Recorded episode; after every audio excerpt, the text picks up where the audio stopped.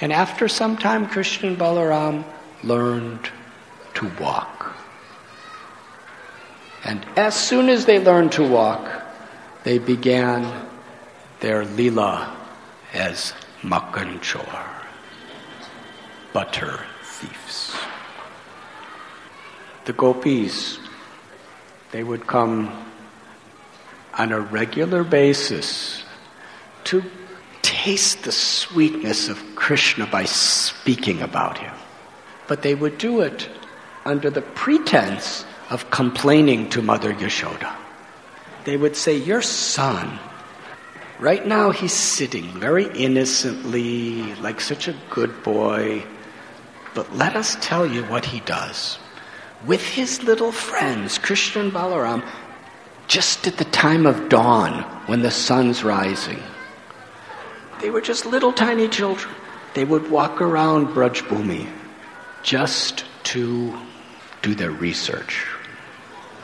And then before we go to the Goshala to milk our cows, they will let our calves loose. Um, and the calves are running all over the place, and we saw our calves are loose, and, and our husbands and ourselves, we run out to catch the calves, and there's nobody in the house, and while we're away, Krishna and his friends will go into our house and steal our butter and our yogurt and our curd and, and sometimes we'll come back and we'll actually catch them.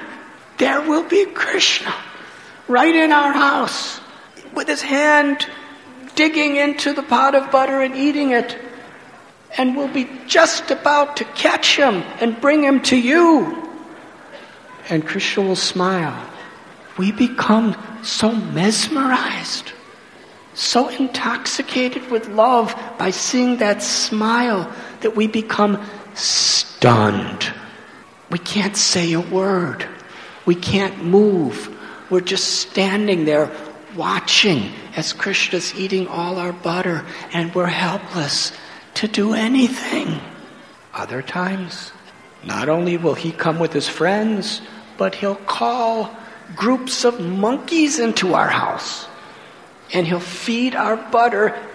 First, they'll eat to their full satisfaction, and then they'll feed the monkeys to their full satisfaction. And when the monkeys are so full that they cannot eat anything anymore, and the monkeys leave with full bellies, then Krishna and his friends, they said, This butter is so useless even the monkeys don't want it.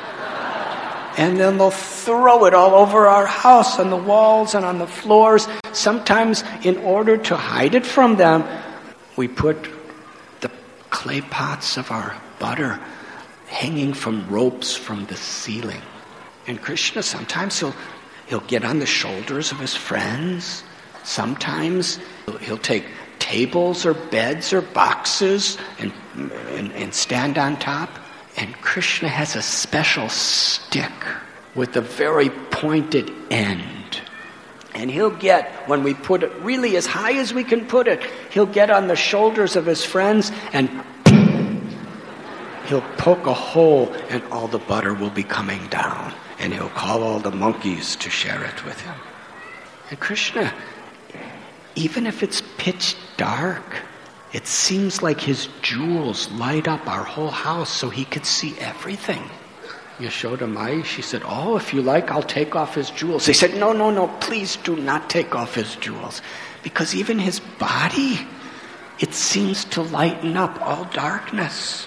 Sometimes we catch Krishna and we say, Krishna, you are a thief. And Krishna looks at us and smiles, and he says, No, you are a thief. Everything is my property. I have come to reclaim it. When we really hide our butter very well, and Krishna doesn't find it, he makes it known to us. He will pinch our little baby children and make them cry. Or sometimes he will go into our temple room and pass urine. Now, for some of you, you may be thinking, this is the absolute truth. This is God. This is Allah. This is the Lord of Abraham, Isaac, and Jacob. This is Narayan. This is Narsingha. This is Shiva. The absolute truth.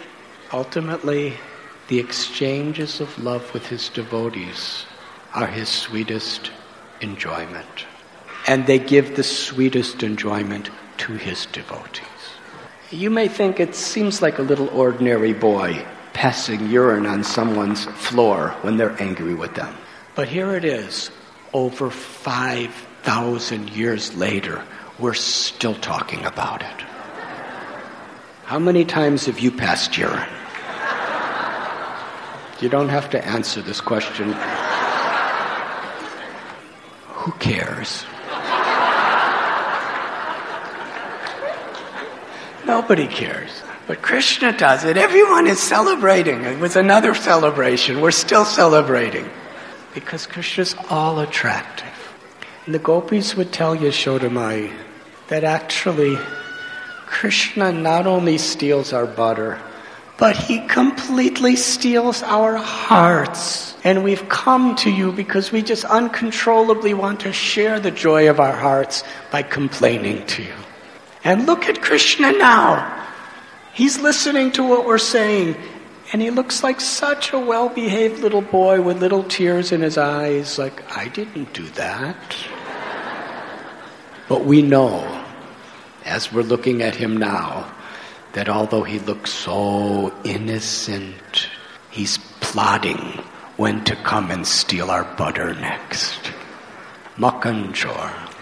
When our hearts become very soft and sweet like freshly churned butter. The Lord is Hari. Hari means one who steals. One who steals all the inauspiciousness away from us, and when our heart becomes sweet and soft with love, then Hari will steal our hearts forever. And bhakti is the process of churning our hearts to make it soft and sweet for Krishna's pleasure. You were listening to Radhanath Swami on devotionalnectar.com.